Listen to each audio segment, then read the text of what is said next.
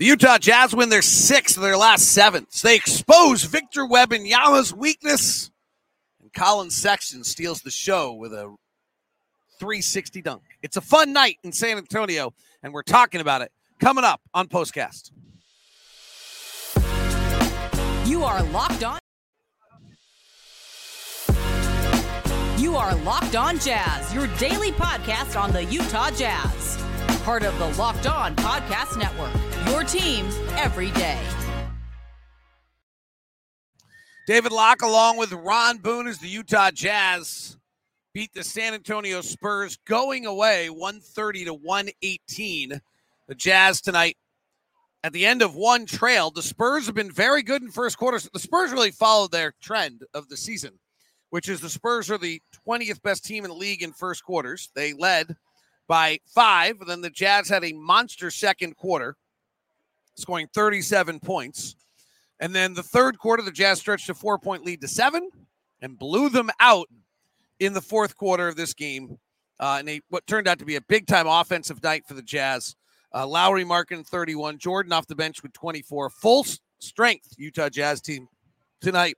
Um, a lot of different areas to go, but this was kind of Naismith created a game that's interesting, always been interesting to me that 100 possessions is about the right number by which the better team usually wins. And this was a case of the Jazz are just better than the Spurs. The Spurs are unusually bad. They're not a roster that I look at that thinks they should have lost 23 of 24. I'm not quite sure what's going on. Um, but the Jazz are better than they are at this point. point, and the way the Jazz are playing right now, having won six of eight. And I just felt like the that attrition kind of won this game tonight. To count the number of times the Jazz have scored almost 100 attempts, um, boy, I don't think it's been that many, has there? No, 130 is a lot. Yeah, but the Spurs allow it about every night. Yeah, and that is probably going to be um, their Achilles heel for the rest of the year, if if if, if that's the way they're going to continue. Popovich doesn't seem to be as animated or as we're used to seeing, and you know, you, you, I don't know. You can judge the talent on that team. I think they have some shooters.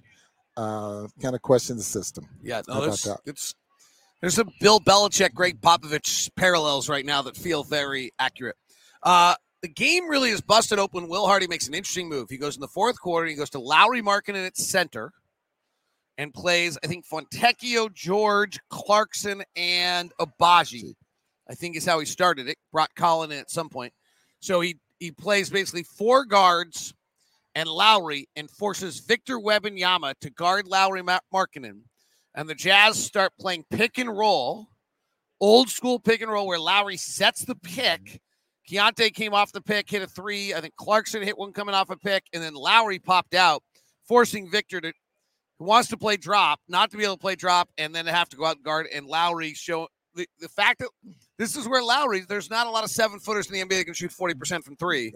Um, and so the Jazz really using Lauri to his best advantage. Yeah, knowing that Lauri can shoot the three, that keeps uh, Victor honest and keeps him defending Lauri that far away from the basket. If they're gonna if, if they're gonna give that up, uh, Pop is gonna have to figure out some kind of rotation to the point where they can you know keep Victor as close to the basket as possible. Something similar to what the Jazz were able to do with Walker Kessler, you know, like last year and maybe the uh, yeah like last year. But uh, brilliant coaching there by by Will by putting Victor in a situation where he had to stay with a shooter. Uh, that opened up the lane. And even with that, David, you break the defense down. You know, it's only one step and he's going to block your shot from the backside. So you got to be concerned with that. The Jazz are just a notch better at everything they're doing right now. Now, it certainly helps to play Detroit and San Antonio. Let's not misunderstand. They beat Toronto, who's a team that's struggling. They've lost six of eight, and we have not gone through murderers row recently. But frankly, the way we were playing earlier this year, we were, I was, I'll speak for myself. I was terrified we were about to come to Detroit and play them on a 24 game losing streak and San Antonio on a 23 game losing streak and lose both of them. Like that's how we were playing earlier this year. So we are definitely playing better. We are not going against murderers row, but we are playing a great deal better. Just defensively, we're a notch better. Offensively, we're a notch better. What are you seeing in that regard? Well, what I'm saying, David, is is this: is that if we don't beat those teams, where do you put us? Well, that's where we were, I Right, thought. exactly. So by beating these teams, that puts us in a position, as you just mentioned, improving every basketball game and and getting position where you're in possibly getting strong enough where you can beat some of those, uh, um, you know, what is considered to be some of the better teams in the NBA, especially on the road. I mean, very competitive at home, but to stay in those uh, in the ball games against some of the elite teams in the NBA is something that the Jazz are trying to put themselves in the position to do. I didn't see the final numbers on it, but the Jazz half court defense was really good again tonight. And it's interesting. I, there's uh, a comment here already that like I'm worried about our zone defense. I, I think we've got to you got to watch yourself a little bit on this. I, I've gotten caught on this too. When someone hits a three over the zone, it's loud. It feels big. You're not recognizing the two previous possessions where they didn't score on the zone because the numbers are coming out okay almost every night on the zone. And the Jazz half court defense in the first half was an 86, which is elite. By the end of three quarters, it was a 95. Where the Jazz had a hard time tonight is the Spurs ran down their throat through three quarters of basketball tonight. The Spurs were averaging over two points per possession in transition. And in the fourth quarter, they stopped getting some of that transition. And then they left them in the half court. And that's when the Jazz ran away with the game. Not necessarily in that first quarter. That first quarter, I thought that the, the spacing that the that the uh, the Spurs had uh, kind of got an advantage with the Jazz Jazz zone, especially with the three point shots they were getting and the three point shot they were making. Uh, after that, things started to change, and then all of a sudden they're they're able to run. And you're absolutely right about you know as far as the, the numbers are concerned. But these coaches are smart. Coaches and, and players are smart there as well. Uh, and so you, you're going to have to pick your poison sometimes on what, what you want to give up as far as um, um, your your defense is concerned. I mean, the Spurs are not a great example because they're not good, but the Spurs shoot 52% tonight at the rim, which is Mhm. not good. It's like in the bottom 10 percentile. So that's Yeah. the that's the Jazz half court defense having impact. They have an amazing night from three. They shoot they shoot 16 of 35 from three, and the Jazz win by 12. Like you teams shoot 46% from three, you're not supposed to win. Supposed to win, So yeah, without a doubt. like a lot of things went pretty well for the Jazz tonight. The fact the Spurs shot worse on twos than they did on threes. Um so Now, you, you're looking at the Jazz. This, this no, the Spurs shot worse on twos than they did on threes tonight. Yeah. Mhm. They shot 45% overall and 46% from three. So that means they had to have shot worse on twos. Um, the other one the Jazz did tonight was back to the old offensive rebounding days. They were dominant on the offensive glass for a lot of the night. They end up with 35% of their off misses or offensive rebounds. So that's how you overcome this and, and win some extra ball games is by grabbing the Jazz grabbed 13 offensive rebounds tonight off fewer misses than the Spurs had. So the Jazz offensive rebounding numbers were were really quite good um, tonight. Got them extra possessions, and when they get extra possessions, that's how you overcome some of these things. It, it's, it's amazing how different ways you can win basketball games, and and uh, that's why you have great coaches. They, they realize these things. They have great assistant coaches that remind head coaches that uh, we're getting taken advantage of in this situation.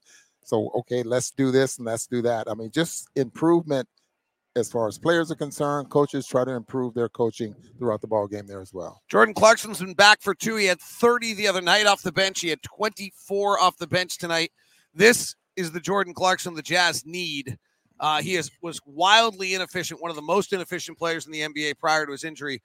If they get this guy, they're pretty good. I mean, when when frankly, when Jordan shoots well, the Jazz win. Like frankly, uh, if you look at the numbers, Jordan is our bellwether. His wins and losses numbers are really dramatically different. So if the Jazz can find this guy off the bench again, this would be a big find oh for boy, them. that, that that's huge. And and also I'm thinking of okay, off the bench for Jordan Clarkson, that takes him back to the sixth man of the year when he was so dominant and just really pushed along victories for the Jazz. You got Collin Sexton who can also play that role there as well. But I think Jordan Clarkson coming off off, off the bench is I, maybe they'll leave him there. You know, he had 24, he only played 27 minutes tonight and 24 points. That is great numbers, you know, for a guy. Well. Collin and Ke- and Jordan are basically our two shooting guards. They Yeah. play some together, so it's not 48 minutes. It's actually about 56 they play Mm-hmm. by the end of the night. The two of them combined for 44 points, 14 assists tonight. Yes. Like that's pretty awesome. And if the way to get it is to have Collin start and have Jordan come off the bench, then maybe the Jazz have found something. Yeah. I, I really think so. And you know, I don't think they can play together though. No, they cannot. Like or rarely play together. Yeah. Or play together with a point guard. How about that? With neither of th- neither of them as the ball handler, they might be able to play together. Yeah. um, on that. Talen Horton Tucker's having the best month of his career. He's averaging 17 points a game. He's shooting like 48% from the floor, 45% from three. He misses one game with a foot injury coming off his best game of the year, and now he's out of the rotation. Will Hardy has too many players right now. Yeah, he has, he has some guards that are really playing well, sticking it out. I mean, sticking their nose in there, shooting the ball well, just doing a lot of good things. Um, I think the reason he didn't play tonight was okay. Let's give Sensabaugh uh, some minutes. Oh, I mean, he's Yeah. not in the rotation though. I Right, mean, like, yeah. but like that's we got only one we game. had a 10 man rotation right now. He's just not a part of it. There- Yeah. There's just too many guys. yeah, that that's true. And then I was surprised that um, Keyonte got the amount of minutes that he got tonight there as well. Well, the interesting one tonight in the Jazz is no player played more than 30 and no player played fewer than 18. You almost never see that. I, this is going to be wild. I, I'll be honest with you. We've won six of eight. Things are really, really good. This is going to be interesting. This is a huge challenge for Will Hardy to manage. And a It- lot of times, David, you look at this and say, "What a luxury!" Yeah, I don't. It's not a luxury. I don't think it's a luxury. It's not a luxury. I mean, you're gonna have he's gonna have some real managing to do. And that and Will says, hey, the X's and O's and all that's a great fun, and I love it. And that's my favorite part about this. But team psychologist and managing personalities and making sure everybody knows what's going on is 90% of the job. And that's he's got a lot of that that's got to get done right now. You know, coaches get gray hair. You know. Oh, he, he's going to get his by 36. We're pretty certain of that. He might get him by 35 with everyone healthy. All right, really interesting. Jazz have won six of eight. We head to New Orleans, who's kind of been up and down and all over the place. Zion Williamson. Jazz have going to come home on a five from a five game road trip with a winning road trip with more wins on this road trip than they had on the road the entire year prior to the road trip.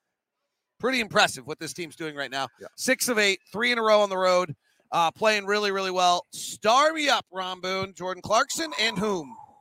boy, I tell you, and the toughest part of this is that the backcourt deserves it, but Lauri really made the big difference in the ball game.